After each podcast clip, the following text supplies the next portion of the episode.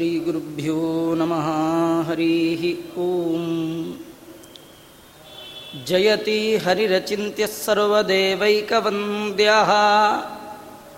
परमगुरुरभिष्टावाप्तितः सज्जनानां निखिलगुणगणार्णो नित्यनिर्मुक्तदोषः। सरसिजनयनो सौ श्रीपतिर्मानदो नः बुद्धिर्बलं यशोधैर्यं निर्भयत्वमरोगता अजाड्यं वाक्पटुत्वं च हनुमत्स्मरणात् भवेत् भवति यदनुभावाद्येडमुकोऽपि वाग्मी जडमतिरपि जन्तुर्जायते प्राज्ञमूलिः सकलवचनचेतो देवता भारती सा मम वचसि निधत्तां सन्निधिं मानसे च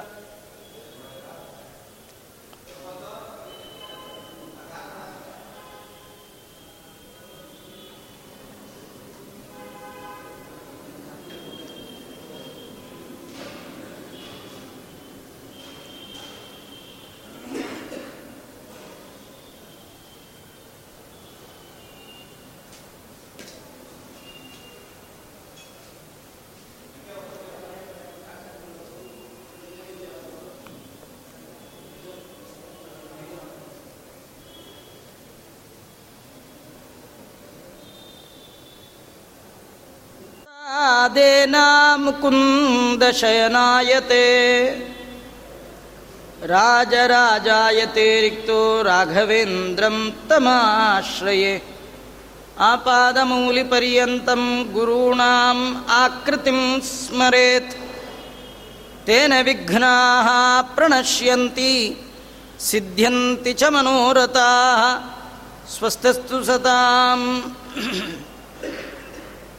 श्रीवेदान्तमहाचलं हि परितः संयोज्य सूत्रायिपं सद्वातागमपोषितात्महृदयं तत्पूर्वपक्षासुरैः सिद्धान्तोक्तिसुरेश्वरैश्च मतितः यकृष्णदुग्धाम्बुदिः स्वीयानाम् अमृतं प्रयच्छति स माम् पायाद्गुणोद्यन्मणिः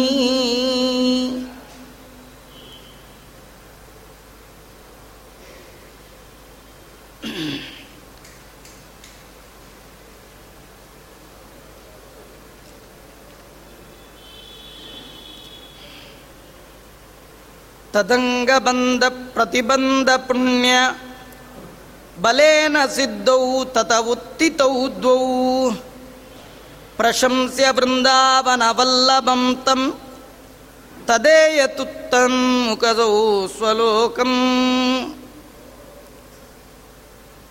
ಶ್ರೀಕೃಷ್ಣ ಪರಮಾತ್ಮನನ್ನ ಯಶೋಧಾದೇವಿ ತಾನು ಕಟ್ಟಿ ಹಾಕಿದ್ದಾಳೆ ಒರಳ ಕಲ್ಲಿಗೆ ಕೃಷ್ಣ ಪರಮಾತ್ಮ ಆ ವರಳನ್ನೇ ಎಳ್ಕೊಂಡು ಕಾಡಿನ ಮಧ್ಯಗಳಲ್ಲಿ, ಮಧ್ಯದಲ್ಲಿ ತನ್ನ ಭೃತ್ಯರಾದ ನಲಕೂಬರ ಕುಬೇರನ ಮಕ್ಕಳು, ರುದ್ರದೇವರ ಅನುಚಾರಿಗಳು. ಇಂತಹ ಈ ಇಬ್ಬರು ಶಾಪಗ್ರಸ್ತರಾಗಿ ಬಹಳ ದಿನ, ದಿನದಿಂದ ಮರದ ರೂಪದಲ್ಲಿದ್ದಾರೆ. ಕೃಷ್ಣ ಅವರನ್ನು ಉದ್ಧಾರ ಮಾಡುವ ಸಂಕಲ್ಪ ಮಾಡಿದ್ದಾನೆ. ಅವರನ್ನು ಉದ್ಧಾರ ಮಾಡುವ ಸಲುವಾಗಿ ಕೃಷ್ಣ ಪರಮಾತ್ಮ ಅವರಿದ್ದ ಜಾಗಕ್ಕೆ ತಾನೇ ಬಂದಿದ್ದಾನೆ. ಬಂದು ಆ ಜೋಡಿ ವೃಕ್ಷಗಳ ಮಧ್ಯದಲ್ಲಿ ತಾನು ಹೋದ.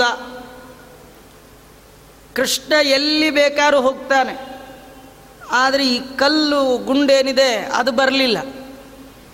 ಭಗವಂತ ಅಂದ, ನಾ ಬಂದ್ಮೇಲೆ ನೀ ಬರಲೇಬೇಕು ಅಂತ. ಸುಮ್ಮನೆ ಲೌಕಿಕ ನಾವು ಹೇಳಬೇಕಂದ್ರೆ, ಈ ಮೂರು ಚಕ್ರದ ಆಟೋ ಒಂದು ಚಕ್ರ ಹೋಗ್ಬಿಟ್ರೆ ಸಾಕು, ಇನ್ನೆರಡು ಚಕ್ರ ಬರಲೇಬೇಕು. ಕೃಷ್ಣ ಅಂತ, ನಾನು ಮುಂದಿನ ಚಕ್ರ, ನಾ ಹೋದ್ಮೇಲೆ ನೀವು ಬರಲೇಬೇಕಂತ ಹೇಳಿ ಆ ಎತ್ತರದ ಒರಳು ಕಲ್ಲನ್ನು ಎರಡು ಮರಗಳ ಮಧ್ಯದಲ್ಲಿ ಎಳೆದಿದ್ದಾನೆ ಬಲವಾಗಿ. ಯಾವಾಗ ಬಲವಾಗಿ ಮರಗಳ ಮಧ್ಯದಿಂದ ಆ ಒರಳಕಲ್ಲು ಹೊರ ಬಂತೋ ಮರಗಳು ಮೂಲೋತ್ಪಾಟನೆಯಾಗಿ ಕೆಳಗೆ ಬಿದ್ದೇ ಹೋಯಿತು, ಬೇರೆ ಸಮೇತ ಕಿತ್ತೋಯ್ತಂತೆ ಮರ ಬಿತ್ತು, ಅಮರರು ಎದ್ರು. ಬಿದ್ದದ್ದು ಮರ, ಎದ್ದದ್ದು ದೇವತೆ. ಇದರಲ್ಲೂ ತುಂಬ ಸಂದೇಶಗಳಿದೆ. ವ್ಯಾಸರು, ವೇದವ್ಯಾಸರು, ಅವರು ಕತೆ ಹೇಳಲಿಕ್ಕೆ ಬಂದದ್ದಲ್ಲ. ಕತೆಯ ಒಳಗೆ ತಿರುಳನ್ನು ತಿಳಿಸ್ಲಿಕ್ಕೆ ಬಂದಿದ್ದಾರೆ. ನೋಡಿ, ದೊಡ್ಡ ದೇವತೆಗಳು, ಒಳ್ಳೆ ಕುಬೇರನ ಮಕ್ಕಳು, ರುದ್ರದೇವರ ಸಹಚರರು, ಇಂಥವ್ರಿಗೆ ಶಾಪ ಬಂದಿದೆ, ಅದು ಮರವಾಗಿ ಹುಟ್ಟಿದ್ದಾರೆ. ಮನುಷ್ಯರಾಗಲ್ಲ, ಮರವಾಗಿ. ಮನುಷ್ಯರಾದರೂ ಆದರೆ ಮಾಧವನ್ನ ನೋಡಲಿಕ್ಕೆ ಮನಸಾರೆ ಪ್ರಯತ್ನ ಮಾಡಬಹುದು. ಆದರೆ ಮರಗಳಿಗೆ ಮನಸ್ಸೆಲ್ಲಿದೆ? ಪ್ರಯತ್ನ ಎಲ್ಲಿದೆ ಏನಿಲ್ಲ, ಒಂದೇ ಕಡೆ ಇರಬೇಕು. ನಾವು ಎಷ್ಟೋ ಬಾರಿ ದೇವರು ಕೊಟ್ಟ ಈ ಮಾನವ ಜನ್ಮವನ್ನೇ ಹಾಳು ಮಾಡ್ಕೊಳ್ತಾ ಇರ್ತೀವಿ. ದಾಸರಂತಾರೆ, ಮಾನವ ಜನ್ಮ ದೊಡ್ಡದು. ಬೇಕಾದಷ್ಟು ಬಾರಿ ಮರ, ಗಿಡ, ಬಳ್ಳಿಗಳಾಗಿ ಎಲ್ಲ ಮುಗಿದಿದೆ. ಇದಕ್ಕಿಂತಲೂ ಉತ್ತಮವಾದ ಇನ್ನೊಂದು ಶರೀರನೇ ಇಲ್ಲ.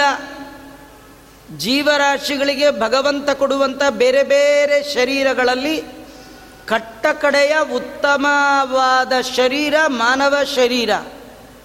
ದೇವರು ಈ ಮಾನವ ಶರೀರ ಕೊಟ್ಟು ಇದರಲ್ಲಿ ಉತ್ತಮವಾದ ಮನಸ್ಸಿಟ್ಟು, ಮಾತಿಟ್ಟು ಮೈ ಇಟ್ಟು ಮೈ ಅಂದರೆ ಇಂದ್ರಿಯಗಳೆಲ್ಲ ಇಟ್ಟು, ಒಳಗೆ ಒಳ್ಳೆ ಮನಸ್ಸಿಟ್ಟು, ಒಳ್ಳೆ ಮನಸ್ಸಿನಿಂದ ನಾಲಿಗೆ ಅನ್ನುವ ಇಂದ್ರಿಯದಿಂದ ಸ್ತೋತ್ರ ಮಾಡಿ, ಮನಪೂರ್ವಕವಾಗಿ, ಹೃತ್ಪೂರ್ವಕವಾಗಿ, ಅಂದರೆ ನಾವು ಮರ ಇದ್ದಾಗಿರ್ತೀವಿ ಏನು ಮಾಡಲ್ಲ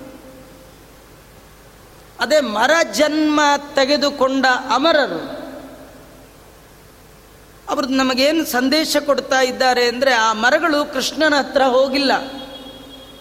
ಮರಗಳು ಕೃಷ್ಣನ ಹತ್ರ ಹೋಗಿಲ್ಲ. ಕೃಷ್ಣನೇ ಮರಗಳನ್ನು ಹುಡುಕೊಂಡು ಬಂದಿದ. ನಾ ಹಿಂದೆ ಹೇಳಿದ್ದೆ, ಶಬರಿ ರಾಮನ ಹತ್ರ ಹೋಗಿಲ್ಲ.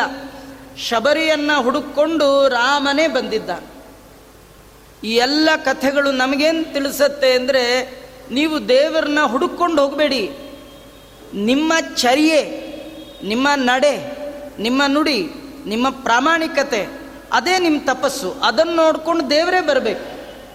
ವಿಠಲ ಪುಂಡಲೀಕನ ಮನೆಗೆ ತಾನೇ ಬಂದ. ಪುಂಡಲೀಕ ವಿಠಲನ ಹುಡ್ಕೊಂಡೋಗಿದ್ದ ಕಥೆನೇ ಇಲ್ಲ. ಪುಂಡಲೀಕ ಅವನ ಪಾಡಿಗೆ ಅವನ ಮನೆಯಲ್ಲಿ ಮಾಡಬೇಕಾದ ಕೆಲಸ ಮಾಡಿಕೊಂಡಿದ್ದ. ಭಗವಂತನೇ ಅವನ ಅಡ್ರೆಸ್ ತಗೊಂಡು ಅವನು ಹುಡುಕೊಂಡು ಅವನ ಮನೆಗೆ ಬಂದದ್ದು ದೇವರೇ ವಿನಃ ದೇವರ ಮನೆಗೆ ಇವನು ಹೋದದ್ದಿಲ್ಲ. ಎಲ್ಲ ಕಥೆಗಳ ಸಾರ ಹೀಗಿದೆ. ದೇವರನ್ನ ಹುಡುಕೊಂಡು ನೀವು ಹೋಗಬೇಡಿ. ನೀವ ಇದ್ದಲ್ಲೇ ದೇವರು ಬರುವ ಹಾಗೆ ಶುದ್ಧ ಮನಸ್ಸಿನಿಂದ ಕರ್ಮವನ್ನೇ ಭಗವಂತನ ಆರಾಧನೆಯಂತೆ ಮಾಡಿ. ಭಗವದ್ಗೀತೆಯಲ್ಲಿ ಕೃಷ್ಣ ಇಡೀ ಮನುಕುಲಕ್ಕೆ, ಇಡೀ ಬ್ರಾಹ್ಮಣರಿಗೆ, ಮಾಧ್ವರಿಗೆ ಹೀಗೆಲ್ಲ ಅಲ್ಲೇ ಅಲ್ಲ. ಇಡೀ ಮನುಕುಲಕ್ಕೆ ಭಗವಂತ ಕೊಟ್ಟದ್ದೇನೆಂದರೆ ಒಬ್ಬ ಮನುಷ್ಯ ಜೀವನದಲ್ಲಿ ಸಿದ್ಧಿಯನ್ನು ಪಡೆಯಬೇಕಾದ್ರೆ ಅವನೇನು ಸಿದ್ಧಿ ಪಡೆಯೋದು ಅಂದರೆ ದೇವರನ್ನು ಕಾಣೋದು. ದೇವರ ಪರಮಾನುಗ್ರಹ ಸಂಪಾದನೆ, ಅದಕ್ಕೆ ಸಿದ್ಧಿ ಅಂತ ಕರೀತಾರೆ. ಅವರು ಸಿದ್ಧರು. ಏನು ಸಿದ್ಧರು? ಹೃದಯದಲ್ಲಿ ಭಗವಂತನನ್ನ ಸಿದ್ಧ ಮಾಡಿಕೊಂಡವರು. ಯಾವಾಗ ಬೇಕಂದ್ರೆ ಅವಾಗ ದೇವರನ್ನ ನೋಡುವವರು ಸಿದ್ಧ ಪುರುಷರು. ಅವರು ತಮ್ಮ ಜೀವನದಲ್ಲಿ ದೇವರನ್ನ ಸಿದ್ಧಿ ಮಾಡ್ಕೊಂಡು ಬಿಟ್ಟಿರ್ತಾರೆ ಈ ಎಲ್ಲರ ಕಥೆಯನ್ನು ನಾವು ನೋಡುವಾಗ ಅವರು ದೇವರನ್ನು ಹುಡುಕೊಂಡು ಹೋಗಿದ್ದಿಲ್ಲೇ ಇಲ್ಲ. ಹೀಗಾಗಿ ಅವರು ಮಾಡಿದ್ದಾದರೂ ಏನಂದರೆ ನಮ್ಮ ನಮಗೆ ಭಗವಂತ ಯಾವುದನ್ನು ಕರ್ತವ್ಯ ಅಂತ ಕೊಟ್ಟಿದ್ದಾನೆ, ಅದು ಯಾವುದೇ ವರ್ಣ ಇರಲಿ, ಯಾವುದೇ ಆಶ್ರಮ ಇರಲಿ, ಅದಕ್ಕೆ ಜಾತಿ ಗೀತಿ ಏನಿಲ್ಲ. ನಿಮ್ಮದು ಯಾವುದು ಜಾತಿ ಆದರೂ ದೇವರಿಗೆ ನಡೆಯುತ್ತೆ. ನಮಗೆ ಇಲ್ಲಿ ನಡೆಯಲ್ಲ. ನಿಮ್ಮದು ಬೇರೆ ನಮ್ಮದು ಬೇರೆ ಅಂತಿರ್ತೀವಿ. ದೇವ್ರಿಗೆ ಅದೇನಿಲ್ಲ. ದೇವರಿಗೆಲ್ಲ ನಡೆಯುತ್ತೆ. ಆಯಾಯ ವರ್ಣದವರು, ಆಯಾಯ ಆಶ್ರಮದಲ್ಲಿ ಆಯಾಯ ಕರ್ಮಗಳು ಅಂತ ಭಗವಂತ ಏನು ಹೇಳಿದ್ದಾನೋ ಅದನ್ನೇ ದೇವರಿಗೆ ಪೂಜೆ ಅಂತ ಮಾಡಿಬಿಟ್ರೆ, ಯಜ್ಞ ಅನ್ನುವ ಅನುಸಂಧಾನದಿಂದ ಮಾಡಿಬಿಟ್ರೆ, ಯಜ್ಞ ಅಂದರೆ ಹೋಮ ಅಲ್ಲ, ಭಗವಂತನ ಆರಾಧನೆ. ಇದರರ್ಥ ಮಧ್ವಾಚಾರ್ಯರು ಹೇಳ್ತಾರೆ, ನಾವು ಮಾಡುವ ಸಕಲ ಕರ್ಮಗಳ ಮೂಲ ಉದ್ದೇಶ ಒಂದೇ ಇರಬೇಕು, ಅದು ದೇವರೇ ನೀನು ಪ್ರೀತನಾಗು. ಆಮೇಲೆ ಕರ್ಮ ಮಾಡುವಾಗ ಎಚ್ಚರಿಕೆ ಇರಬೇಕು. ನಾನು ಈ ಕರ್ಮ ಮಾಡ್ತಾ ಇದ್ದೀನಲ್ಲ ಇದನ್ನು ದೇವರು ನೋಡ್ತಾ ಇದ್ದಾನಲ್ಲ ಇದನ್ನು ಮಾಡಿದ್ರೆ ಅವನು ಮೆಚ್ಕೊಳ್ತಾನ, ಹೀಗೆ ಮಾಡಿದ್ರೆ ದೇವರು ಒಪ್ತಾನ, ಹೀಗೆ ಮಾಡ್ಬೋದಾ? ಹೀಗೆ ಯಾರು ನಿಮಗೆ ಹೇಳಬೇಕಾದ್ದಿಲ್ಲ. ಹಾಗಾಗಿ ನಿಮ್ಮ ವರ್ಣ, ನಿಮ್ಮ ಆಶ್ರಮಕ್ಕೆ ತಕ್ಕುದಾದ ಕರ್ಮ, ಕರ್ತವ್ಯ ಮಾಡಲೇಬೇಕದು. ನೀವು ಮಾಡದಿದ್ರೆ ಆಗಲ್ಲ, ನೀವೇ ಮಾಡಬೇಕು. ಅಂತಹ ಕರ್ಮವೇ ಕರ್ತವ್ಯ. ಆ ಕರ್ತವ್ಯದ ಕರ್ಮವನ್ನು ಭಗವಂತನ ಪೂಜಾ ಅಂತ ಪ್ರಾಮಾಣಿಕತೆಯಿಂದ ಮಾಡಿಬಿಟ್ರೆ ಅದೇ ದೊಡ್ಡ ದೇವರ ಪೂಜೆ. ಅದಕ್ಕೆ ದೇವರೇ ನಿಮ್ಮನ್ನು ಹುಡುಕೊಂಡು ಬರ್ತಾನೆ. ನಿಮಗಿನ್ನೂ ಮುಂದೆ ಇಲ್ಲಿ ಕಥೆ ಬರುತ್ತೆ. ಕೃಷ್ಣ ಪರಮಾತ್ಮ ಎಂಟು ವಯಸ್ಸಿದ್ದಾಗ ಕಂಸನ ಊರಿಗೆ ಹೊರಟ ಮಥುರಾ ಪಟ್ಟಣಕ್ಕೆ ಕರ್ಕೊಂಡು ಹೋಗಲಿಕ್ಕೆ ಅಕ್ರೂರ ಬಂದಿದ್ದ. ಮುಂದೆ ವಿಸ್ತಾರವಾಗಿ ಕಥೆ ಬರುತ್ತೆ. ಅಲ್ಲಿ ಹೋದ ಕೃಷ್ಣ ಮತ್ತೆ ಆ ಎಲ್ಲ ಇವ್ರನ್ನೆಲ್ಲ ನೋಡುವಾಗ ಕೃಷ್ಣನಿಗೆ ಎಂಬತ್ತು ವಯಸ್ಸಾಗಿತ್ತು. ಎಪ್ಪತ್ತೆರಡು ವರ್ಷ ಮತ್ತೆ ದರ್ಶನ ಕೊಟ್ಟಿಲ್ಲ. ಒಮ್ಮೆ ಅವರು ಯೋಗಕ್ಷೇಮ ವಿಚಾರಿಸ್ಕೊಂಡ್ ಬಾ ಅಂತ ಉದ್ಧವನಿಗೆ ಕಳಿಸ್ದ. ಉದ್ಧವನಿಗೆ ಕಳಿಸಿದಾಗ ಉದ್ಧವನಿಗೆ ಹೇಳಿದ್ದ, ಇಂತಿಂತ ಹೆಣ್ಣು ಮಕ್ಕಳ ಮನೆಗೆ ಹೋಗು. ಅವರೆಲ್ಲ ನನ್ನಲ್ಲಿ ಭಾರಿ ಮಮಕಾರ ಇಟ್ಟವರು ಅವ್ರು ಹೇಗಿರ್ತಾರೆ ನೋಡ್ಕೊಂಡು ಬಾ. ಯಾಕಂದ್ರೆ ಉದ್ಧವನಿಗೂ ಒಂದು ಜಂಬ ಇತ್ತಂತ. ನಾನು ಭಾರಿ ದೊಡ್ಡ ದೇವರ ಭಕ್ತ. ನನ್ನ ಹಾಗೆ ಯಾರಿದ್ದಾರೆ? ನಾನು ಇಷ್ಟು ಪಾರಾಯಣ ಮಾಡ್ತೀನಿ, ಇಷ್ಟು ದೇವರು ಈ ಜಂಬ, ಇದೆಲ್ಲ ಜಂಬ ಇರಲೇಬಾರದು. ನೀವೇನು ಪಾರಾಯಣ ಮಾಡೋದು? ನಿಮ್ಮ ತಲೆ ನೆಟ್ಟಿಗಿಟ್ಟಿದಾನಲ್ಲ ದೇವರು. ಅದಕ್ಕೆ ಅವನಿಗೆ ಥ್ಯಾಂಕ್ಸ್ ಹೇಳಬೇಕು. ನಾಲ್ಗೆನೇ ಗೋವಿಂದ ಆಗಿದ್ರೆ ಪಾರಾಯಣ ಏನು ಮಾಡ್ತಿದ್ರಿ? ಮರ್ತು ಮರ್ತು ಹೋಗ್ತಿದ್ರೆ ಪಾರಾಯಣ ಏನು ಮಾಡ್ತಿದ್ರಿ? ಎಲ್ಲ ಅವನು ಮಾಡಿಸಿದ್ದು. ನಾ ಮಾಡಿದೆ ನಾ ಮಾಡಿದೆ ಅನ್ನೋ ದುರಹಂಕಾರ. ಅದು ದೇವರ ಸಹಪಾಠಿ. ದೇವರ ಜೊತೆ ಜೊತೆಗೆ ಬೆಳೆದು ದೊಡ್ಡವನಾದಂಥ ಉದ್ದವನಿಗೆ ಆ ದುರ್ಬುದ್ಧಿ ಬಂದಿತ್ತಂತ. ಅವರೆಲ್ಲ ಮಹಾಜ್ಞಾನಿಗಳು. ಅವರಿಗೆ ದುರ್ಬುದ್ಧಿ ಬಂದರೆ ದೇವರ ಅಲ್ಲಲ್ಲೇ ಆಪರೇಷನ್ ಮಾಡಿ ಕ್ಯೂರ್ ಮಾಡ್ತಾನೆ. ನಮಗೆ ದುರ್ಬುದ್ಧಿ ಬಂದರೆ ಆಪರೇಷನ್ ಮಾಡೋರೇ ಇಲ್ಲ. ಹೀಗಾಗಿ ಉದ್ದವನಿಗೆ ಹೋಗಿ ನೋಡ್ಕೊಂಡು ಬಾ ಹೆಣ್ಣು ಮಕ್ಕಳನ್ನ ಅಂದ. ಅವೆಲ್ಲ ಲಿಸ್ಟ್ ಕೊಟ್ಟಿದ್ದ. ಅದೆಲ್ಲ ಮುಂದೆ ವಿಸ್ತಾರವಾಗಿ ಹೇಳ್ತೀನಿ. ಒಬ್ಬಳ ಮನೆಗೆ ಹೋದ್ನಂತ. ಹೋದರೆ ಅಲ್ಲಿ ಆ ಮನೆ ಒಳಗೆ ಜೋರು ಹಬ್ಬದ ವಾತಾವರಣ. ಮನೆಗೆಲ್ಲ ಬಾಳೆ ಕಂಬ ಕಟ್ಬಿಟ್ಟಿದ್ದಾರೆ, ದೊಡ್ಡ ತೋರಣ ಹಾಕಿಬಿಟ್ಟಿದ್ದಾರೆ, ಎಲ್ಲ ಹೊಸ ಹೊಸ ಡ್ರೆಸ್. ಮನೆಯವರೆಲ್ಲ ಹೊಸ ಸೀರೆ, ಹೊಸ ಪಂಚೆ, ಹುಡುಗರಿಗೆಲ್ಲ ಹೊಸ ಬಟ್ಟೆ. ಉದ್ದವನಿಗೆ ಆಶ್ಚರ್ಯ. ಇದೇನಿದು? ನಿಮ್ಮಲ್ಲಿ ಏನು ಇವತ್ತು ಫಂಕ್ಷನ್ನು ಅಂತ. ಅದಕ್ಕೆ ಅವಳು ಹೇಳಲ್ಲಂತೆ ಮನೆ ಯಜಮಾನಿ ಇವತ್ತು ಕೃಷ್ಣ ಬಂದೇ ಬರ್ತಾನೆ ಅಂತ ನಂಬ್ಕೊಂಡಿದ್ದೀನಿ. ಅವನು ಬಂದಾಗ ಹಾಳಾಳು ಸುರಿಬಾರ್ದು. ದೇವರು ಬಂದ ಅಂದರೆ ಅದೇ ಹಬ್ಬ. ಆದ್ರಿಂದ ಇವತ್ತು ದೇವರು ಬರ್ತಾನೆ ಅಂತ ನಾವು ಎಲ್ಲ ಹೀಗೆಲ್ಲ ವ್ಯವಸ್ಥೆ ಅವಳು ನಿತ್ಯದಲ್ಲಿ ಹಾಗೆ ಮಾಡ್ತಿದ್ಲು. ನಮ್ಗೆ ಹಬ್ಬದ ದಿನ ಹೀಗೆ ಮಾಡೋದೇ ಏಳು, ಹನ್ನೊಂದು ಗೋಳು. ದಿನಾ ದೇವರು ಬರ್ತಾನೆ ಎನ್ನುವ ಅಚಲವಾದ ನಂಬಿಕೆ, ಆ ನಂಬಿಕೆ ಭಗವಂತ ನಮ್ಮ ಹತ್ರ ಬರ್, ಬರುವ ಹಾಗೆ ಮಾಡತ್ತಂತೆ. ಹೀಗಾಗಿ ಈ ಮರಗಳ ಕಥೆ ಇದೆಯಲ್ಲ, ಈ ಮರಗಳ ಹೆಸರು ಅರ್ಜುನ ವೃಕ್ಷಗಳು ಅಂತ, ಅರ್ಜುನ ವೃಕ್ಷ ಅಂತ. ಆ ಅರ್ಜುನ ಮರಗಳಾಗಿ ಅವು ನಮಗೆ ಈ ಮರದ ಜನ್ಮ ಬಂತು ಅಂತ ಶಾಪ ಕೊಟ್ಟವರಿಗೆ ಪ್ರತಿ ಮಾತಾಡಲಿಲ್ಲ. ಶಾಪ ಕೊಟ್ಟವರು ದೊಡ್ಡ ಋಷಿಗಳು, ನಾರದರು ಶಾಪ ಕೊಟ್ಟಿದ್ದಾರೆ. ಶಾಪ ಕೊಟ್ಟರೆ ಈ ದೇವತೆಗಳು ಎರಡು ಕೈಯಲ್ಲಿ ಬೊಗುಸೆ ಹಿಡಿದು ಶಾಪವನ್ನು ಸ್ವೀಕಾರ ಮಾಡಿದ್ದಾರೆ. ಇದರೊಳಗೊಂದು ಕಥೆ ಇದೆ. ಯಾರಾದರೂ ನಮಗೆ ದೊಡ್ಡವರು, ನಮಗಿಂತ ದೊಡ್ಡವರು, ಭಗವಂತನ ಭಕ್ತರು, ನಮ್ಮ ಪೂಜೆಗೆ ಯೋಗ್ಯರಾದವರು, ಹಿರಿಯರು, ನಮಗೆ ಬೈದರೆ ನಾವು ತಿರುಗಿಸಿ ಅನ್ನಬಾರ್ದು, ಮತ್ತು ಒಂದು ಮಾತಾಡಬಾರ್ದು. ಅವರು ಬೇಕಾದಷ್ಟು ಬೈದರೂ ಕೂಡ ಕೈ ಮುಗಿದು ಅದನ್ನು ಸ್ವೀಕಾರ ಮಾಡಬೇಕು. ಸ್ವಯಂ ಗಾಂಧಾರಿ ಭಗವಂತನನ್ನ ಬಾಯಿ ತುಂಬ ಬೈದರೆ ಕೃಷ್ಣ ಎರಡು ಕೈಯಲ್ಲಿ ಆಕೆ ಕೊಟ್ಟ ಶಾಪವನ್ನು ಇಸ್ಕೊಂಡಂತೆ. ಕೊಡಮ್ಮ, ಅದೇನು ಕೊಡ್ತೀವಿ ಕೊಡು. ನೀನು ಮಕ್ಕಳನ್ನ ಕಳೆದುಕೊಂಡ ಕರಳ್ನಿಂದು ನೀನಲ್ಲದೆ ಇನ್ಯಾರ ಶಾಪ, ನಂಗೆ ಕೊಡೋ ಯೋಗ್ಯತೆ ಇನ್ಯಾರಿಗಿದೆ ಕೊಡು. ಯಾಕೆಂದರೆ ಅವಳದು ಪಾತಿವ್ರತ್ರ ಧರ್ಮದ ಪುಣ್ಯ ತುಂಬ ಆಗ್ಬಿಟ್ಟಿತ್ತು. ಅದನ್ನೆಲ್ಲ ಮೈನಸ್ ಬ್ಯಾಲೆನ್ಸ್ ಮಾಡಬೇಕಿತ್ತು. ಹೇಗೆ ಮಾಡೋದು ದೇವರು ಯೋಚನೆ ಮಾಡಿದ್ದ. ಕೃಷ್ಣಂಗೆ ಒಂದು ಶಾಪ ಕೊಟ್ಟ ತಕ್ಷಣ ಅಷ್ಟು ಹೈ ಇದ್ದದ್ದು ಎಲ್ಲ ಲೋ ಆಗಿಬಿಡ್ತು.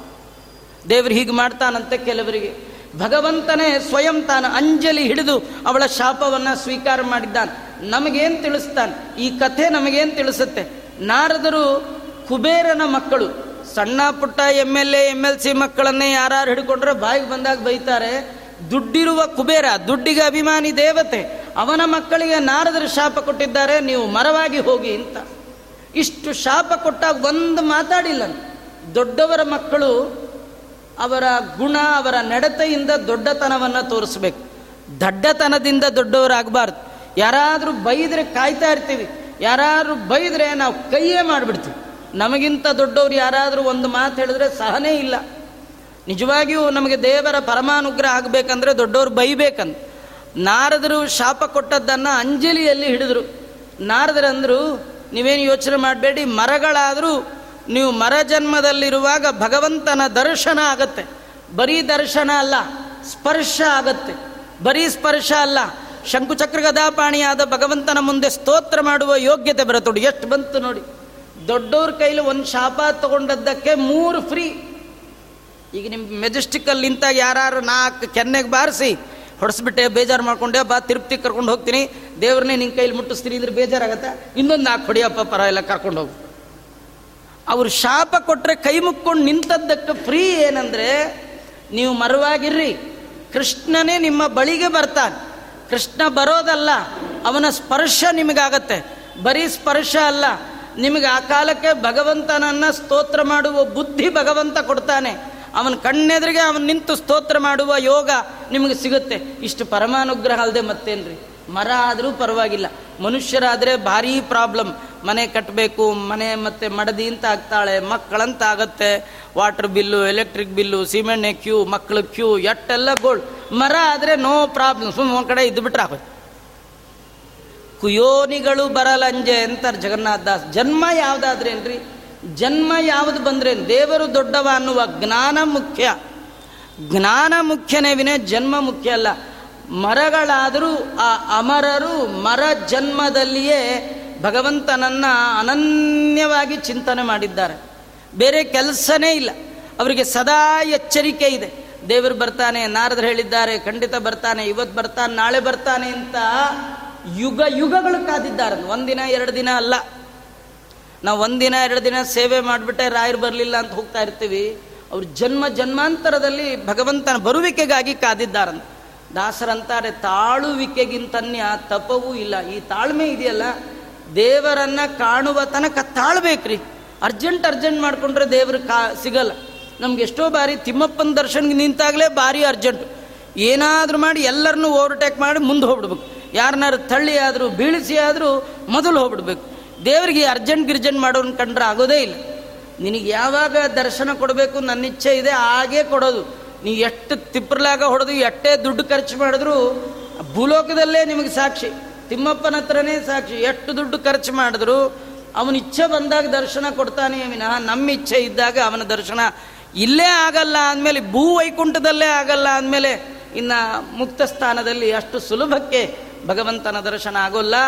ಅಂತಹ ಯಾರಿಗೂ ದರ್ಶನವೇ ಸಿಗದೇ ಇರತಕ್ಕಂತಹ ಅತೀಂದ್ರಿಯಾಕೃತಿ ಭಗವಂತಂದು. ಇಂದ್ರಿಯಕ್ಕೆ ಗೋಚರ ಆಗುವ ಆಕೃತಿ ಅವನದಲ್ಲ. ಅವನ ಇಚ್ಛೆ ಬಂದರೆ ಮಾತ್ರ ಅವನ ದರ್ಶನ ನಮಗಾಗುತ್ತೆ.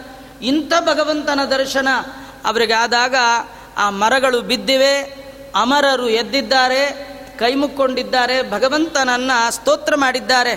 ಪ್ರಶಂಸ್ಯ ವೃಂದಾವನ ವಲ್ಲಭಂ ತಂ. ತದೇಯುತು ತನ್ ಮನಸ್ಸು ಸ್ವಲೋಕಂ. ಆ ಭಗವಂತನನ್ನ ಸ್ತೋತ್ರ ಮಾಡಿದ್ದಾರಂತೆ. ಭಾಗವತದಲ್ಲಿ ತುಂಬ ಸುಂದರವಾಗಿ ವರ್ಣಿತವಾಗಿದೆ.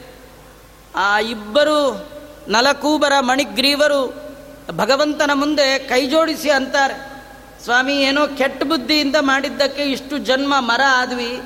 ಮುಂದೆಂದು ಈ ಬುದ್ಧಿ ಬಾರದ ಹಾಗೆ ದೊಡ್ಡವರಿಗೆ ಅವಮಾನ ಮಾಡುವ ಹಾಗೆ ನಮಗೆ ಬುದ್ಧಿ ಬಾರದ ಹಾಗೆ ನೀ ಅನುಗ್ರಹ ಮಾಡು.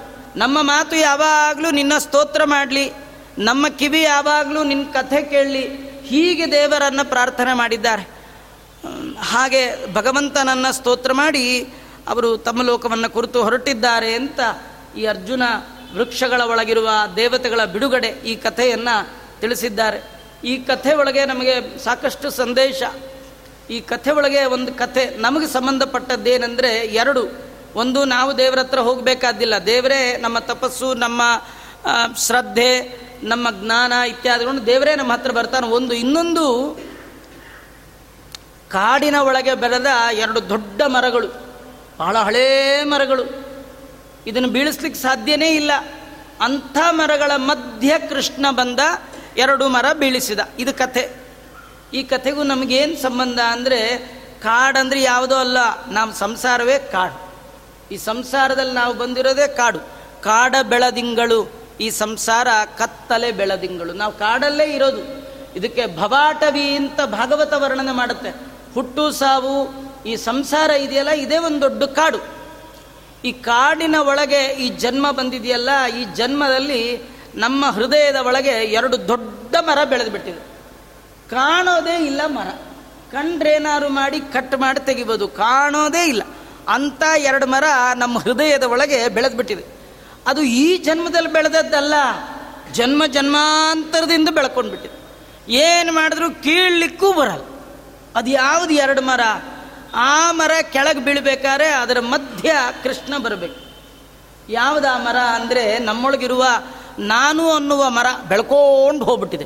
ಈ ನಂದು ನಂದು ಅನ್ನುವ ಮರ ಎರಡು ಬೆಳ್ಕೊಂಡು ಹೋಗ್ಬಿಟ್ಟಿದೆ. ನಾನು ನನ್ನದು, ಅಹಂಕಾರ, ಮಮಕಾರ, ಹೃದಯದ ಒಳಗೆ.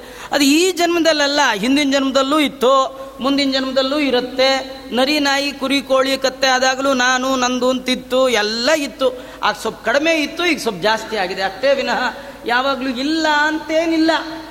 ಇದು ಅನಾದಿ ಕಾಲದಿಂದ ಬೆಳೆದಿರ್ತಕ್ಕಂಥ ದೊಡ್ಡ ವೃಕ್ಷ, ಅಹಂಕಾರ, ಮಮಕಾರ. ಎಷ್ಟೋ ಸತಿ ಅನ್ಕೊಳ್ತೀವಿ ನಾನು ಅನ್ನೋದು ಬಿಟ್ಬಿಡ್ಬೇಕು, ನಂದು ಅನ್ನೋದು ಅಂದ್ಕೊಳ್ತೀವಿ ಆಗದೇ ಇಲ್ಲ. ಎಲ್ಲ ಬಿಡ್ಬೋದ್ರಿ. ನಾನು ಅನ್ನೋದು ಬಿಡೋಕ್ಕೆ ಸಾಧ್ಯನೇ ಇಲ್ಲ. ನಮಗೆ ದೇವ್ರು ಹೇಳಿರೋದು ಏನಂದರೆ, ನಂದು ಅಂತೇನಿದೆ ಅದನ್ನು ಬಿಟ್ಟರೆ ಸಾಕನ್. ಯಾಕಂದರೆ ದಾಸರು ಹೇಳ್ತಾರೆ, ಎನಗೂ ಆಣೆ, ನಿನಗೂ ಆಣೆ, ಎನಗೂ ನಿನಗೂ ಇಬ್ಬರಿಗೂ ನಿನ್ನ ಭಕ್ತರ ಆಣೆ ಏನು ಇದರೊಳಗೆ ಕಂಡೀಷನ್ ಏನಂದರೆ ದಾಸರು ಹೇಳ್ತಾರೆ, ಸ್ವಾಮಿ, ಒಂದು ನಾ ಬಿಡ್ತೇನೆ, ಒಂದು ನೀ ಬಿಡಿಸು ಅಂತ. ಅದರೊಳಗೆ ನಾವು ದೇವರಲ್ಲಿ ಕೇಳ್ಕೊಳ್ಬೇಕು. ನನ್ನದು ಅಂತೇನಿದೆ ಅದನ್ನು ಬಿಡ್ತೇನೆ. ನಾನು ಅನ್ನೋದೇನಿದೆ ಅದನ್ನು ನೀ ಬಿಡಿಸು. ನನಗೂ ನಿಂಗೂ ಅಗ್ರಿಮೆಂಟ್ ದೇವರ ಹತ್ರ ಬಂದಾಗ ಕೈ ಮುಗಿದು ಕೇಳ್ಕೊಳ್ಬೇಕಂತ. ಸ್ವಾಮಿ, ನಂದು ಅಂತ ಏನಿದೆ? ಇಲ್ಲ. ನಂದು ಅಂತ ಏನೂ ಇಲ್ಲ.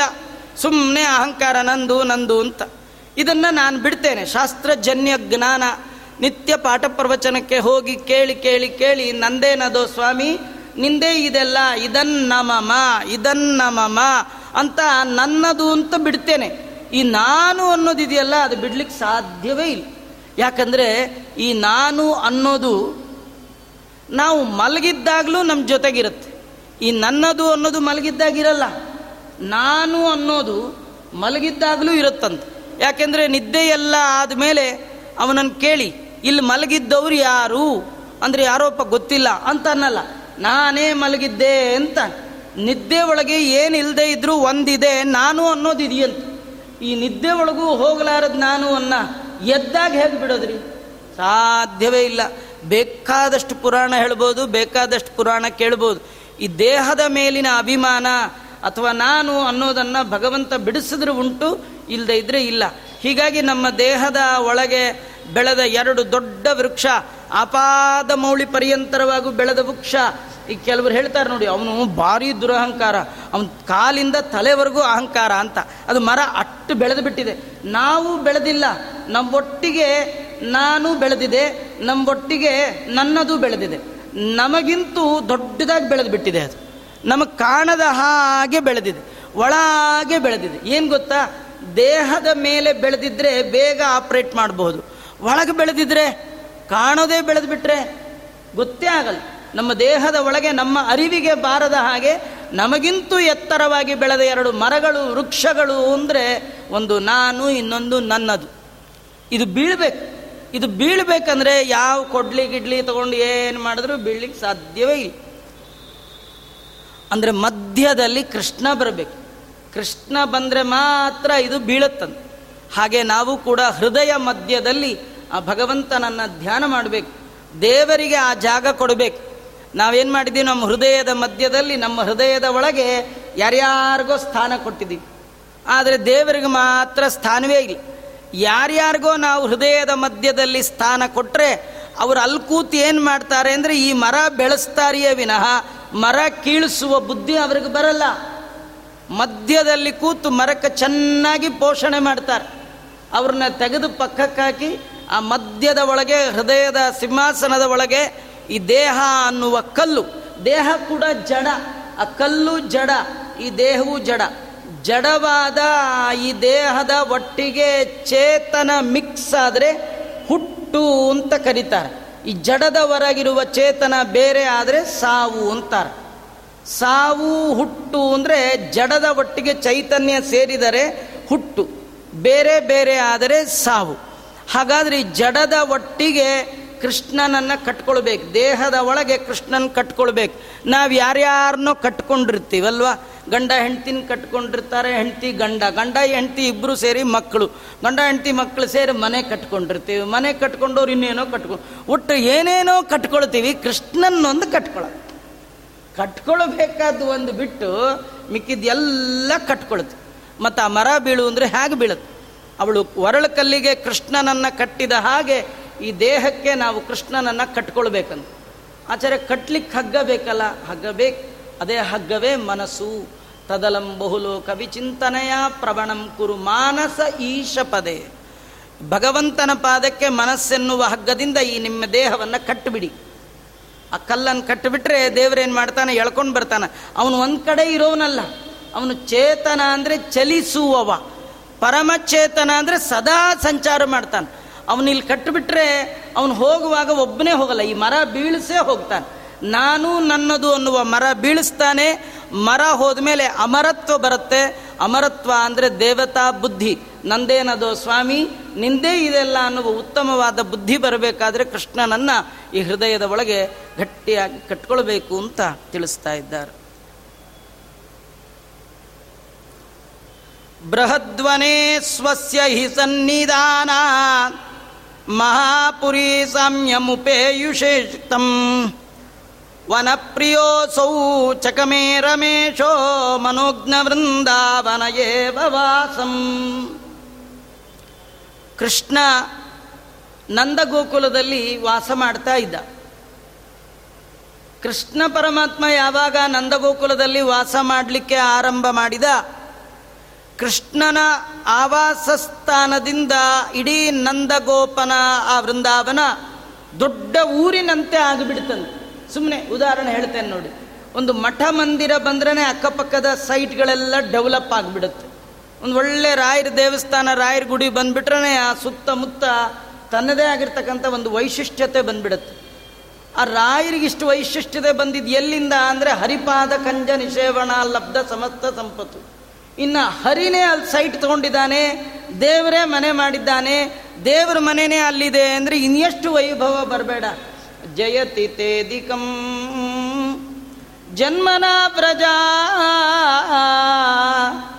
ಶ್ರಯತ ಇಂದಿರಾ, ಸಾಧು ತತ್ರ ಹಿ, ಕೃಷ್ಣ ಹುಟ್ಟಲು, ವ್ರಜದಿ ಜಯವು ಹೆಚ್ಚಿತು.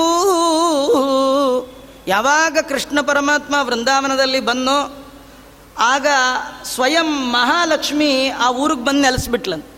ಯಾರ್ಯಾರ ಮನೇಲಿ ಎಲ್ಲೆಲ್ಲಿ ಮೂಲೆಯಲ್ಲಿ ನೋಡಿದ್ರು ಅಲ್ಲಲ್ಲಿ ಬಂಗಾರ, ಅಲ್ಲಲ್ಲಿ ಬೆಳ್ಳಿ, ಅಲ್ಲಲ್ಲಿ ವಜ್ರ, ವೈಡೂರ್ಯ, ಎಷ್ಟು ಖರ್ಚು ಮಾಡಿದ್ರು ಖರ್ಚೇ ಆಗಲ್ಲ. ಅಷ್ಟು ಸಂಪತ್ತು, ಅಟ್ಟು ಹಾಲು, ಅಷ್ಟು ಮೊಸರು, ಏನೇನು ಕೇಳ್ತೀರಿ ಎಲ್ಲ ಸಿಗ್ತಿತ್ತು. ಹೀಗಾಗಿ ಅದು ವನ ಹೋಗಿ ಸಿಟಿ ಆಗಿಬಿಡ್ತು. ಕಾಡು ಹೋಗಿ ನಾಡಾಯಿತು. ದೇವರಿಗೆ ನಾಡಂದ್ರೆ ಇಷ್ಟ ಇಲ್ಲ ಅವನಿಗೆ. ಪಟ್ನ ಅಂದರೆ ಬೇಡ ಅಂತಾನು. ಹೇಳ್ತಾರೆ, ಬೃಂದಾವನೇ ಸ್ವಸ್ಯ ಹಿ ಸನ್ನಿಧಾನ ಭಗವಂತನ ಸನ್ನಿಧಾನದಿಂದ ಬೃಂದಾವನ ಮಹಾಪುರಿ ಸಾಮ್ಯಮುಪೇಯುಷೀಥಂ. ದೊಡ್ಡ ಪಟ್ಟಣಕ್ಕೆ ಸಮಾನ ಆಗಿಬಿಡ್ತಂತೆ. ವನ ಪ್ರಿಯೋಸೌ ಭಗವಂತನಿಗೆ ವನ ಅಂದರೆ ಇಷ್ಟ. ಕಾಡಿಷ್ಟ ಅವನಿಗೆ. ಹಚ್ಚ ಹಸಿರಿರ್ಬೇಕು. ಅವನಿಗೆ ಮರಗಳು, ಗಿಡಗಳು ಭಾಳ ಇಷ್ಟ ದೇವರಿಗೆ. ಅದಕ್ಕೆ ನಮ್ಮಲ್ಲಿ ಯಾವುದು ನಾವು ಮರ, ಗಿಡ ಎಲ್ಲ ಇಟ್ಕೊಳ್ಳೋದು. ಅವನಿಗೆ ಇಷ್ಟ ಆದ ನಮ್ಮಲ್ಲಿರಲ್ಲ. ನಮಗೆ ಇಷ್ಟ ಆದ ಅವನಿಗೆ ಇಷ್ಟ ಆಗಲ್ಲ. ಬರೀ ಅದು ಸಿಮೆಂಟ್ದು ಜಂಗಲ್ ನಮ್ದು. ಎಲ್ಲ ಕಡೆ ಒಂದು ಸ್ವಲ್ಪ ಟೆನ್ ಬೈ ಟೆನ್ ಇದ್ರು ಅಲ್ಲೂ ಒಂದು ರೂಮ್ ಕಟ್ಟಿ ಬಾಡಿಗೆ ಕೊಟ್ಬಿಟ್ಟಿರ್ತೀವಿ ನಾವು. ಅಲ್ಲಿ ಮರ ಗಿರ ಎಲ್ಲ ಕೃಷ್ಣ ಬಂದ್ಬಿಡ್ತಾನೆ ಅಂತ ಭಯ ನಮಗೂ. ಒನಗಿನ ಮಾಡೋದು, ಅಲ್ಲಿ ಕೃಷ್ಣ ಬಂದ್ಬಿಡೋದು. ಸುಮ್ಮನೆ ಅವೆಲ್ಲ ಗೋಳ್ ಬೇಡ ಅಂತ ಬಿಟ್ಬಿಟ್ಟಿದ್ದೀವಿ ನಿಜವಾಗಿಯೂ ಇವತ್ತೇನು ವನ ರಕ್ಷಣೆ ಮಾಡಬೇಕು, ಕೃಷ್ಣ ಯಾವತ್ತಿಂದ ಹೇಳ್ತಾ ಇದ್ದಾನೆ ನೋಡಿ. ಕೃಷ್ಣಂಗೆ ವನ ಅಂದರೆ ಬಹಳ ಇಷ್ಟ ಅವನಿಗೆ ಸಿಟಿ ಆಯಿತು ಅಂದರೆ ಊರೇ ಬಿಡ್ತೀನಿ ಅಂತ ನಾವು ಸಿಟಿಗೆ ಹೋಗಿ ಹೋಗಿ ಸೇರ್ಕೊಳ್ತೀವಿ. ಅಲ್ವಾ? ನಮಗೆ ಸಿಟಿ ಅಂದರೆ ಭಾಳ ಇಷ್ಟ. ಕೃಷ್ಣಂಗೆ ಸಿಟಿ ಅಂದರೆ ಇಷ್ಟ ಇಲ್ಲ. ವನ ಪ್ರಿಯೋಸೌ ಚಕಮೇ ರಮೇಶೋ ಮನೋಜ್ಞ ವೃಂದಾವನ ಏವ ವಾಸಂ. ಕೃಷ್ಣ ಪರಮಾತ್ಮ ಹುಡುಕದ್ನಂತ. ಇನ್ಯಾವುದು ವನ ಚೆನ್ನಾಗಿದೆ, ನನ್ನ ಆವಾಸಕ್ಕೆ ಯೋಗ್ಯವಾದ ಯಾವುದಿದೆ ಹೀಗೆ ನೋಡ್ದ ವೃಂದಾವನ ಕಾಣ್ತು. ಹಾಗಾದ್ರೆ ಈ ಬೃಂದಾವನದಲ್ಲಿ ನಂದಗೋಕುಲ ಬಿಟ್ಟು ಬೃಂದಾವನಕ್ಕೆ ಹೋಗೋಣ ಅಂತ ಭಗವಂತ ಇಷ್ಟಪಟ್ಟಂತೆ. ವನ ಅಂದರೆ ಏನು? ವನ ಅಂದರೆ ಸ್ಥೂಲ ಅರ್ಥದಲ್ಲಿ ಮರ ಗಿಡಗಳ ಸನ್ನಿಧಾನ, ಅದು ಬೇಕು. ಅದಕ್ಕಿಂತಲೂ ಇನ್ನೊಂದು ದೊಡ್ಡ ವನ ಇದೆಯಂತ ಯಾವುದು? ವನ ವನ ಅಂದ್ರೆ ಏನಂದ್ರೆ ಭಾಗವತ ಸಪ್ತಮ ಸ್ಕಂದದಲ್ಲಿ ಒಂದು ಕಡೆ ವನ ಅಂತ ಬರುತ್ತೆ. ವನಂಗತೋ ಯದ್ ಹರಿಮಾಶ್ರಯೇತ. ವಯಸ್ಸಾದ ಮೇಲೆ ಮನೆ ಮನೆ ಮನೆ ಅನ್ಕೊಂಡಿರಬಾರ್ದು. ಇರಬಾರ್ದು ಆದಷ್ಟು ವನಕ್ಕೆ ಹೋಗಿ ದೇವರನ್ನ ಆಶ್ರಯ ಮಾಡಬೇಕು. ಮನೆ ಒಳಗೆ ವಯಸ್ಸಾಗ್ತಾ ಆಗ್ತಾ ಚಿಂತೆ ಜಾಸ್ತಿ ಆಗುತ್ತಂತೆ. ಇನ್ನೇನು ಜಾಸ್ತಿ ಆಗಲ್ಲ. ನಿಮ್ಮ ಬಳಗ ಎಷ್ಟು ದೊಡ್ಡದಾಗ್ತಾ ಆಗ್ತಾ ಇರುತ್ತೋ, ಮೊದಲು ನೀವು ಒಬ್ಬರೇ ಇದ್ರಿ. ಸ್ವಲ್ಪ ಕಡಿಮೆ ಚಿಂತೆ ಇತ್ತು. ಏನು ಚಿಂತೆ? ಮದುವೆ ಆಗಲಿಲ್ಲ ಮದುವೆ ಆಗಲಿಲ್ಲ ಅಂತ ಒಂದೇ ಚಿಂತೆ ಆಯಿತು. ಮದುವೆ ಆದ್ರಿ, ಆಮೇಲೆ ಅತ್ತೆ ಮಾವನ ಚಿಂತೆ, ಬಾಮೈದ್ನ ಚಿಂತೆ, ನಾದ್ನಿ ಚಿಂತೆ, ಇವರೆಲ್ಲ ಎಕ್ಸ್ಟ್ರಾ ಸೇರಿಕೊಂಡು ಅಲ್ವಾ? ಹೆಣ್ಣಾಗಲಿ ಗಂಡಾಗಲಿ ಇವೆಲ್ಲ ಸಂಬಂಧಗಳು ಸೇರಿಕೊಳ್ತಾರೆ. ಆಮೇಲೆ ನಿಮಗೆ ಮಕ್ಕಳಾಯಿತು, ಅದ್ರ ಚಿಂತೆ. ಅವ್ರಿಗೆ ಮ ಸೊಸೆ ಬಂದ್ಲು, ಅದ್ರ ಚಿಂತೆ. ಮೊಮ್ಮಕ್ಕಳಾತು ಅದ್ರ ಚಿಂತೆ. ವಯಸ್ಸಾಗ್ತಾ ಆಗ್ತಾ ಕೂದಲು ಎಷ್ಟಿರುತ್ತೋ ಅಷ್ಟು ಚಿಂತೆ. ಕೂದಲೇ ಇಲ್ದಿದ್ದವ್ರಿಗೆ ಚಿಂತೆ ಇಲ್ಲ ಅಂತಲ್ಲ, ಒಳಗೇ ಇರುತ್ತೆ ಅಂತ. ಒಳಗೇ ಇರುತ್ತೆ ಈಚಕ್ಕೆ ತೋರಿಸ್ಕೊಳ್ಳೋಂಗಿಲ್ಲ, ಬಿಡೋಂಗಿಲ್ಲ. ಯಾರಿಗೂ ಚಿಂತೆ ಇಲ್ಲ ಅಂತಿಲ್ಲ. ಅನುಗಾಲವು ಚಿಂತೆ. ಈ ದೇಹಕ್ಕೆ ಮನವು ಶ್ರೀರಂಗನಾಥನಲ್ಲಿ ನೆಲೆಯಾಗಿ ನಿಲ್ಲುವ ತನಕ. ನಮ್ಮ ಮನಸ್ಸು ದೇವರ ಕಡೆ ಎಲ್ಲಿವರೆಗೂ ಹರಿಯಲ್ಲ. ಅಲ್ಲಿವರೆಗೂ ಚಿಂತೆ ಇದ್ದದ್ದೇ. ತುಂಬ ಚಿಂತೆ ತುಂಬ ಚಿಂತೆ. ಅದಕ್ಕೆ ವಯಸ್ಸಾಗ್ತಾ ಆಗ್ತಾ ನಾವು ಮನೆಗೆ ಸ್ವಲ್ಪ ಮನಸ್ಸು ಕಡಿಮೆ ಮಾಡಿ ಮಾಧವನ ಕಡೆ ಹೆಚ್ಚು ಮನಸ್ಸು ಕೊಡಬೇಕು. ಮನೇಲಿ ಕೂತ್ರೆ ದೇವ್ರ ಕಡೆ ಮನಸ್ಸೇ ಹೋಗಲ್ಲ. ನೀವು ಐದು ನಿಮಿಷ ಕೂತ್ರೆ ಏನೇನೋ ನೂರಾರು ಪ್ರಾಬ್ಲಮ್. ನೀವು ಇನ್ನೊಂದೇನು ಗೊತ್ತ? ಆಶ್ಚರ್ಯ ನೋಡಿ. ಊಟಕ್ಕೆ ಕೂತಾಗ ಥಾಟ್ಸ್ ಬರಲ್ಲ. ಟಿ ವಿ ಮುಂದೆ ಕೂತಾಗ ಯಾವ ಥಾಟ್ಸು ಬರಲ್ಲ. ನೀವು ದೇವ್ರ ಮನೇಲಿ ಕೂತ್ಕೊಳ್ಳಿ, ಎಲ್ಲ ಯೋಚನೆಗಳು, ಅದು ಇದು. ಪುರುಷ ಸೂಕ್ತ ಬರೋದೇ ಇಲ್ಲ. ವಿಷ್ಣು ಸಹಸ್ರದೇ ಇಲ್ಲ. ಆಗಲೇ ಬಂದು ಯಾರೋ ಏನೋ ಮಾತಾಡಿಸ್ತಾರೆ, ಏನೋ ಸುದ್ದಿ ಹೇಳ್ತಾರೆ, ಏನೋ ಹೇಳ್ತಾರೆ.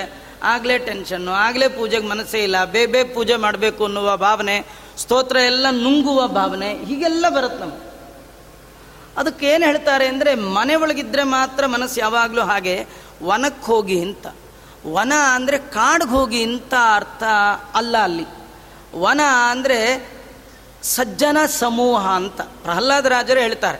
ಯಾವುದನ್ನು ವನ ಅಂತ ಕರಿಬೇಕು ಅಂದರೆ ಎಲ್ಲಿ ಕೂತು ದೇವರ ಧ್ಯಾನಕ್ಕೆ ಕೂತಾಗ ವಿಷಯಕ್ಕೆ ಸಂಬಂಧಪಟ್ಟ ಯಾವ ಚಿಂತೆ ಬರೋಲ್ಲ. ನಿಮ್ಮ ಮನಸ್ಸು ನೆಮ್ಮದಿಯಿಂದ ಭಗವಂತನ ಕಡೆಗೆ ಹರಿತಾ ಇದೆ, ಅದೇ ವನೆ, ವನ. ಅದೇ ನಿಜವಾದ ವನ ಯಾವುದಂದ್ರೆ ಬೆಂಗಳೂರಿನಲ್ಲಿ ತುಂಬ ವನ ಇದೆ ರೀ. ಕಬ್ಬನ್ ಪಾರ್ಕ್ ಹೋಗಿ ಕೂತ್ಬಿಟ್ಟಿರ, ಅದಲ್ಲ ವನ. ಬೃಂದಾವನ ರಾಯರ ಸನ್ನಿಧಾನದಲ್ಲಿ ಹೋಗಿ ಕೂತ್ಕೊಳ್ಳಿ. ಮನೆ ಯೋಚನೆ ಬರೋದೇ ಇಲ್ಲ. ಒಂದು ಗಂಟೆ ಭಗವಂತನ ಕತೆ ಕೇಳ್ತಾ ಕೂತ್ಕೊಳ್ಳಿ. ಯಾವ ಯೋಚನೆ ಇಲ್ಲ. ಆ ಒಂದು ಗಂಟೆ ಆಯಿತು ಅಂದರೆ ಎಲ್ಲ ಹೊರಗೆ ನಿಂತ್ಕೊಂಡು ಕಾಯ್ತಾ ಇರುತ್ತೆ ಹೊರಗಡೆ. ನೀವು ಹೋದ್ರಿಂದ ದಬ ದಬ ದಬ ದಬ ಎಲ್ಲ ಹಿಡ್ಕೊಂಡು ಬಿಡುತ್ತೆ. ಒನಂಗ್ ಎಷ್ಟೆಷ್ಟು ವನದ ಕಡೆ ಮನಸ್ಸಾಗುತ್ತೆ, ಅಷ್ಟಷ್ಟು ಲೌಕಿಕ ಚಿಂತೆ ಬಿಡ್ತಾ ಹೋಗುತ್ತೆ. ಕೃಷ್ಣಂಗೆ ವನ ಅಂದರೆ ಬಹಳ ಇಷ್ಟ ಅಂದರೆ ಸಜ್ಜನ ಸಮೂಹ. ಅದು ವೃಂದಾವನ ಅಂದರೆ ವೃಂದಾರಕರು ಅಂದರೆ ದೇವತೆಗಳು. ಅವರ ಆವನ ಅಂದರೆ ಸಮೂಹ. ಎಲ್ಲಿ ದೇವತೆಗಳು ವೃಕ್ಷಗಳಾಗಿ, ಗಿಡಗಳಾಗಿ, ಕೋಗಿಲೆಗಳಾಗಿ, ಹಕ್ಕಿ ಪಕ್ಷಿಗಳಾಗಿ, ಕಲ್ಲಾಗಿ, ಮರವಾಗಿ, ಭಗವಂತನ ಬರುವಿಕೆಗಾಗಿ ಕಾಡಾಗಿ ಕಾಯ್ತಾ ಇದ್ದಾರೆ. ಅದು ವೃಂದಾವನ. ವೃಂದಾವನದ ಒಂದೊಂದು ಹುಲ್ಲು ಜನ್ಮ ಜನ್ಮಾಂತರದ ಪುಣ್ಯ ಮಾಡಿದೆ. ಕೃಷ್ಣ ಬರ್ತಾನೆ ಅಂತ ಕಾಯ್ತಾ ಇದೆ. ವೃಂದಾವನದ ಪ್ರತಿ ಬಳ್ಳಿ ಲತೆಗಳು ಕೃಷ್ಣನ ಬರುವಿಕೆಗಾಗಿ ಕಾಯ್ತಾ ಇದೆ. ಜನ್ಮ ಜನ್ಮಾಂತರದ ಪಕ್ವ ತಪಸ್ಸಿದ್ದವರಿಗೆ ಭಗವಂತ ಅಲ್ಲಿ ಬಳ್ಳಿಯಾಗಿ, ಹಕ್ಕಿಯಾಗಿ ಹಾಗೆಲ್ಲ ಹುಟ್ಟಿಸಿದ್ದಾನ. ಹಾಗಾಗಿ ಅತ್ಯಂತ ಪರಮ ಪವಿತ್ರವಾದ ವೃಂದಾವನ ಭಗವಂತ ತಾನು ವಾಸಕ್ಕಾಗಿ ಆಯ್ಕೆ ಮಾಡ್ಕೊಳ್ತಾ ಇದ್ದಾನೆ. ಇದೊಂದು ಕಾರಣ. ಕೃಷ್ಣ ನಂದಗೋಕುಲ ಬಿಟ್ಟು ಬೃಂದಾವನ ಹೋಗ್ಲಿಕ್ಕೆ ಏನು ಕಾರಣ ಅಂದರೆ ನಂದಗೋಕುಲ ದೊಡ್ಡ ಪಟ್ಟಣದ ಸಾಮ್ಯವನ್ನು ಹೊಂದಿಬಿಡ್ತು. ಕೃಷ್ಣ ಬಂದಾಗ ಶ್ರೀಮಂತಿಕೆ ಜಾಸ್ತಿ ಆಯಿತು. ದೊಡ್ಡ ದೊಡ್ಡ ಗಗನ ಚುಂಬಿ ಕಟ್ಟಡಗಳೆಲ್ಲ ಬಂದವು. ಕೃಷ್ಣನಿಗದು ಬೇಡ ಅನ್ನಿಸ್ತು. ನಂಗೆ ವನ ಬೇಕು ಅಂತ ವೃಂದಾವನಕ್ಕೆ ಹೋದ. ಇದೊಂದು ಕಾರಣ. ಇನ್ನೊಂದು ಕಾರಣ, ಇದಕ್ಕಿಂತ ಮುಖ್ಯವಾದ ಕಾರಣ. ಹಾಗಾದ್ರೆ ಪಟ್ಟಣದಲ್ಲಿ ದೇವರು ಇರಲ್ವಾ ಆಚಾರ್ಯ? ಅವನಿಲ್ಲ ಜಾಗ ಯಾವುದಿದೆ ಹೇಳಿ? ಅಂತರ್ಬಹಿಶ್ಚ ತತ್ ಸರ್ವಂ ವ್ಯಾಪ್ಯ ನಾರಾಯಣ ಸ್ಥಿತ. ಅಣುರೇಣು ತೃಣಕಾಷ್ಟ ಪರಿಪೂರ್ಣನಾದ ಗೋವಿಂದ. ಇಲ್ಲದ ಜಾಗವೇ ಇಲ್ಲ. ಬೇಕು, ಬೇಡ, ಆಮೇಲೆ ಇದಾನೋ ಇಲ್ವೋ ದೇವರು? ಸರಿ. ಅಲ್ವಾ? ಹಾಗಾದ್ರೆ ಇನ್ನೊಂದು ಕಾರಣ ಇತ್ತು. ಕೃಷ್ಣ ಈ ನಂದಗೋಕುಲ ಬಿಟ್ಟು ವೃಂದಾವನಕ್ಕೆ ಹೋಗ್ಲಿಕ್ಕೆ ಇನ್ನೊಂದೇನು ಕಾರಣ? ಅದನ್ನು ಹೇಳ್ತಾರೆ, ವಿರೋಧಿ ದೈತ್ಯೇಯ ಪರಾಭವೇನ ಸ್ಥಿರೇಹನೋತ್ತಾಸ್ಯತಿ ಬಂಧುತೇಯಂ ಇತಿ ಪ್ರಭು ಸ್ವಪ್ರಿಯ ಸ್ವಾದ್ವಸಾಯ ಸಸರ್ಜ ಸಸರ್ಜರೋಮ್ಣ. ಇನ್ನೂ ಒಂದು ವಿಶೇಷವನ್ನು ಹೇಳ್ತಾ ಇದ್ದಾರೆ, ಕೃಷ್ಣ ಪರಮಾತ್ಮ ತನಗನ್ನಿಸ್ತು ಈ ನಂದಗೋಕುಲ ಬೇಡ, ವೃಂದಾವನಕ್ಕೆ ಹೋಗೋಣ ಅಂತ. ಆದರೆ ತಾನೊಬ್ಬನೇ ಹೋಗೋದಲ್ವಲ್ಲ, ಎಲ್ಲರನ್ನೂ ಕರಿಬೇಕು. ಅದಕ್ಕೆ ನಂದಗೋಪನೆ ಮೊದಲಾದ ಎಲ್ಲ ಹಿರಿಯರನ್ನು ಕೂಡಿಸಿ ಕೃಷ್ಣ ತನ್ನ ಚಿಂತನೆಯನ್ನು ತಿಳಿಸಿದ ಅವರಿಗೆ. ಇದೆಲ್ಲ ತುಂಬ ದೊಡ್ಡ ಪಟ್ಟಣ ಆಗಿದೆ. ನಮ್ಮ, ನಾವೆಲ್ಲ ಗೊಲ್ಲರು. ನಮಗೆ ಮುಖ್ಯವಾದ ಸಂಪತ್ತು ಗೋವುಗಳು. ಅವುಗಳಿಗೆ ಮುಖ್ಯವಾಗಿ ಬೇಕಾದ್ದು ಒಳ್ಳೆ ಹುಲ್ಲು.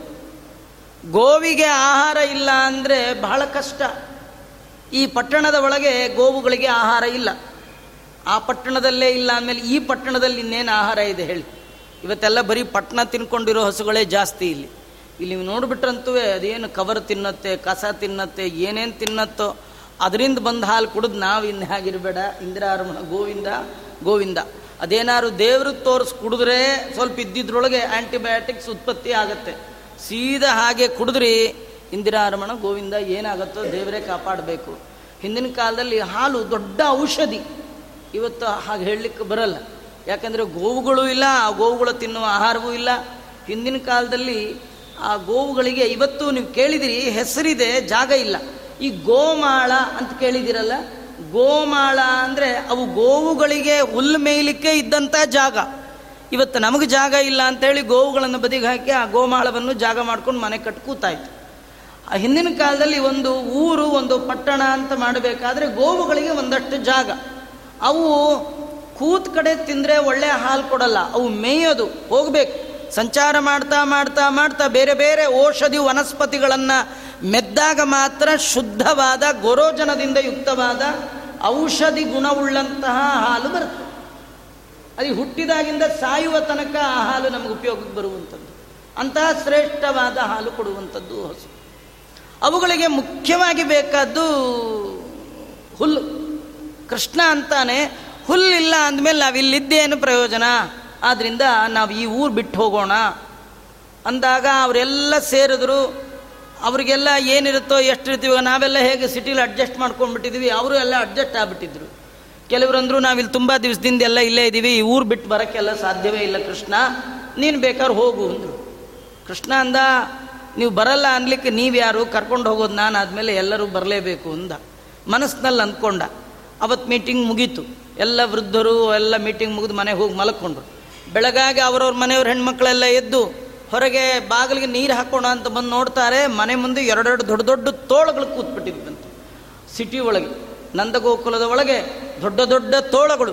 ಇಲ್ಲಿ ವರ್ಣನೆ ಮಾಡ್ತಾರೆ, ಸಸರ್ಜ ರೋಮಣ, ಕೃಷ್ಣ ಪರಮಾತ್ಮ ತನ್ನ ರೋಮಕೂಪದಿಂದ ಎರಡೂ ಕೈ ಹೀಗೆ ಜಾಡಿಸಿದ್ನಂತ.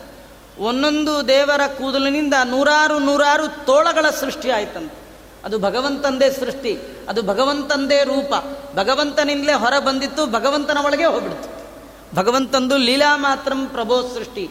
ಹೀಗಾಗಿ ಅವರೆಲ್ಲ ಬೆಳಗಾಗೆದ್ದು ಅಂಗಳಕ್ಕೆ ನೀರು ಹಾಕಬೇಕು ಅಂತ ಬಂದು ನೋಡ್ತಾರೆ, ದೊಡ್ಡ ದೊಡ್ಡ ತೋಳ. ಆ ಕೂತ್ ಕಡೆಯಿಂದಲೇ ದೇವರನ್ನ ಕೇಳ್ಕೊಂಡಿರೋದು. ಯಾವಾಗಲೂ ಬೇರೆ ಊರಿಗೆ ಹೋಗೋಣ ಅಂದಿಲ್ಲ ಕೃಷ್ಣ ಯಾವಾಗ ಹೋಗೋಣ? ಕೃಷ್ಣ ಅಂದ, ನೆನ್ನೆನೇ ಒಪ್ಪಿಗೆ ಕೊಟ್ಟಿದ್ರೆ, ಈ ತೋಳಗಳ ಸೃಷ್ಟಿ ಮಾಡುವ ಕಾರ್ಯಕ್ರಮವೇ ಇರ್ತಿರ್ಲಿಲ್ಲ ಮಾತು ಕೇಳಲ್ಲ ಅನ್ನೋರಿಗೆ ಹೇಗೆ ಕರ್ಕೊಂಡು ಹೋಗ್ತೀನಿ ಅಂತ ಭಗವಂತ ಹಾಗೆಲ್ಲ ಮಾಡಿದ್ದಾನೆ. ಆಮೇಲೆ ಇನ್ನೂ ಒಂದು ಮಹತ್ತರವಾದ ಕಾರಣ ಕೃಷ್ಣ ಪರಮಾತ್ಮ ಈ ವೃಂದಾವನಕ್ಕೆ ಹೋಗ್ಲಿಕ್ಕೆ ಏನು ಕಾರಣ ಅಂದರೆ ಇಹ ಸ್ವಕೀಯ ನಿಹಿತಾನ್ನಿ ಶಮ್ಯ, ನಮಾಂ ವ್ರಜಸ್ತಂ ಪ್ರತಿಯಾಂತಿ ದೈತ್ಯಾ ಸೈತ್ಥಮಾಲೋಚ್ಯ ವಿಭುಸ್ವಕೀಯಾನ್, ನ್ಯಯುಂಕ್ತ ವೃಂದಾವನಮೇವ ಗಂತುಂ. ಕೃಷ್ಣ ಪರಮಾತ್ಮ ಎಲ್ಲ ವೃದ್ಧರನ್ನ, ಹೆಂಗಸರನ್ನ ಎಲ್ಲರನ್ನೂ ಒಂದು ಮನೆಗೆ ಯಜಮಾನಂಗೆ ಟ್ರಾನ್ಸ್ಫರ್ ಆದ್ರೇ ಇಡೀ ಫ್ಯಾಮಿಲಿನ ಊರಿಂದ ಊರಿಗೆ ಶಿಫ್ಟ್ ಮಾಡುವಾಗ ಕಷ್ಟ ಆಗತ್ತೆ. ಅಂಥದ್ರಲ್ಲೂ ಕೃಷ್ಣ ಇಡೀ ಊರಿಗೆ ಊರನ್ನೇ ಬೇರೆ ಊರಿಗೆ ಶಿಫ್ಟ್ ಮಾಡಿದ್ನಲ್ಲ, ಯಾಕೆ ಮಾಡ್ದ? ಏನು ಇಷ್ಟು ಹಠ? ಅಲ್ಲೇ ಏನೋ ಒಂದು ಸ್ವಲ್ಪ ಅಡ್ಜಸ್ಟ್ ಮಾಡ್ಕೊಂಡಿರೋದಪ್ಪ, ಯಾಕೆ ಹಠ ಕೃಷ್ಣಂದು? ಅಂದರೆ ಹೇಳ್ತಾರೆ, ಅದು ಕೃಷ್ಣನ ಹಠ ಅಂತಲ್ಲ. ಕೃಷ್ಣ ಆ ಊರು ಬಿಡಲಿಕ್ಕೆ ಇನ್ನೊಂದು ದೊಡ್ಡ ಕಾರಣ ಏನಂದರೆ ಇಹ ಸ್ವಕೀಯ ನಿಹಿತಾನಿ ಶಮ್ಯ. ಎಲ್ಲ ದೈತ್ಯರಿಗೆ ಕೃಷ್ಣ ಈ ನಂದಗೋಕುಲದಲ್ಲಿದ್ದಾನೆ ಗೊತ್ತಾಗ್ಬಿಟ್ಟಿದೆ. ಯಾಕಂದರೆ ಯಾರ್ಯಾರು ದೈತ್ಯರು ಇದುವರೆಗೂ ಬಂದರು, ಶಕಟಾಸುರ, ತೃಣಾವರ್ತ, ಪೂತನ, ಇವ್ರು ಯಾರು ವಾಪಸ್ ಹೋಗಲೇ ಇಲ್ಲ. ಕೃಷ್ಣನ ಬಳಿ ಬಂದವರು ಯಾರು ಮರಳಿ ಹೋಗಲೇ ಇಲ್ಲ. ಹಾಗಾಗಿ ದೈತ್ಯರು ನೀವಿಲ್ಲಿ ನಂದಗೋಕುಲಕ್ಕೆ ಹೋಗಿ ಅಂದರೆ ಹೇಳೋರಂತೆ, ಬೇರೆ ಊರು ಟ್ರಾನ್ಸ್ಫರ್ ಮಾಡಬೇಕಾದ್ರೆ ಅಲ್ಲಿಗೆ ಮಾತ್ರ ಹೋಗಲ್ಲ ಅಂತ ಕಂಸನಿಗೆ. ಕಂಸ ಒಬ್ಬೊಬ್ಬರನ್ನೇ ಕಳಿಸ್ತಿದ್ದ, ಕೃಷ್ಣನ್ ಕೊಂದು ಬನ್ನಿ ಅಂತ. ಆದರೆ ಕೃಷ್ಣನನ್ನು ಕೊಲ್ಲಬೇಕು ಅಂತ ಯಾರ್ಯಾರು ಬರ್ತಿದ್ರು, ಅವರೇ ಸಾಯ್ತಿದ್ರೆ ವಿನಃ ಮತ್ತಾರು ವಾಪಸ್ ಹೋಗ್ತಿರ್ಲಿಲ್ಲ. ಹೀಗ ಕೃಷ್ಣ ಯೋಚನೆ ಮಾಡಿದಂತೆ ನಾನು ಇಲ್ಲೇ ಇದ್ದರೆ ಇನ್ನಿಲ್ಲಿಗೆ ಯಾರು ಬರಲ್ಲ. ಯಾಕಂದ್ರೆ ಎಲ್ಲರಿಗೂ ಗೊತ್ತಾಗ್ಬಿಟ್ಟಿದೆ, ನಾ ಇದ್ದೀನಿ ಅಂತ. ಅದಕ್ಕೆ ನಾನು ಊರು ಚೇಂಜ್ ಮಾಡಿದ್ರೆ ಈ ಊರಲ್ಲಿ ಇಲ್ಲ ಅಂದ್ಕೊಂಡು ಬರ್ತಾರೆ. ವೃಂದಾವನಕ್ಕೆ ಬರ್ತಾರಿಲ್ಲ ಅಂತ. ಆಗ ಅವ್ರನ್ನ ಮುಗಿಸ್ಬೋದು ಅಂತ ಭಗವಂತ ಸ್ಥಳಾಂತರ ಮಾಡಲಿಕ್ಕೆ ಕಾರಣ ದೈತ್ಯರು ಬರುವ ಸಂಖ್ಯೆ ಕಡಿಮೆ ಆಯ್ತಂತ. ದೈತ್ಯರು ಬರಬೇಕು, ಅವ್ರನ್ನ ಭಗವಂತ ಸಂಹಾರ ಮಾಡಬೇಕು. ಕೆಲವು ಬಾರಿ ಭಗವಂತ ದೈತ್ಯರ ಬಳಿಗೆ ತಾನೇ ಹೋಗಿ ಸಂಹಾರ ಮಾಡ್ತಾನೆ. ಕೆಲವು ಬಾರಿ ದೈತ್ಯರೇ ಭಗವಂತನೇ ಬಳಿ ಬಂದು ಸಂಹೃತರಾಗ್ತಾರೆ. ಇದನ್ನು ನಾವು ನೋಡ್ತಾ ಇರ್ತಾ ಇರ್ತಕ್ಕಂಥದ್ದು. ಹೀಗಾಗಿ ತಾನೂ ಕೂಡ ವೃಂದಾವನಕ್ಕೆ ಹೋಗೋಣ ಅಂತ ಹೊರಟಿದ್ದಾನೆ. ಎಲ್ಲರೂ ಹೊರಟಿದ್ದಾರೆ ಕೃಷ್ಣನ ಮಾತಿನ ಪ್ರಕಾರ ಎಲ್ಲರೂ ಹೊರಟಿದ್ದಾರೆ. ಊರಿಂದ ಊರಿಗೆ ಹೋಗುವಾಗ ಹೇಗೆ ಹೊರಟರು, ಅದನ್ನು ವರ್ಣನೆ ಮಾಡ್ತಾ ಬಾರಾನ್ ಸ್ವಾನ್ ಅಧಿರೋಪ್ಯ ಶಾರು ಶಕಟ ಶ್ರೇಣ್ಯಾಮರಣ್ಯಾಲಯ ಗೋಪ ಗೋಧನ ವೃದ್ಧ ಮುಗ್ಧಲಲನ ಬಾಲಾದಿಭಿ ಸಂಯುತ ವೀಣಾ ವೇಣು ಮೃದಂಗ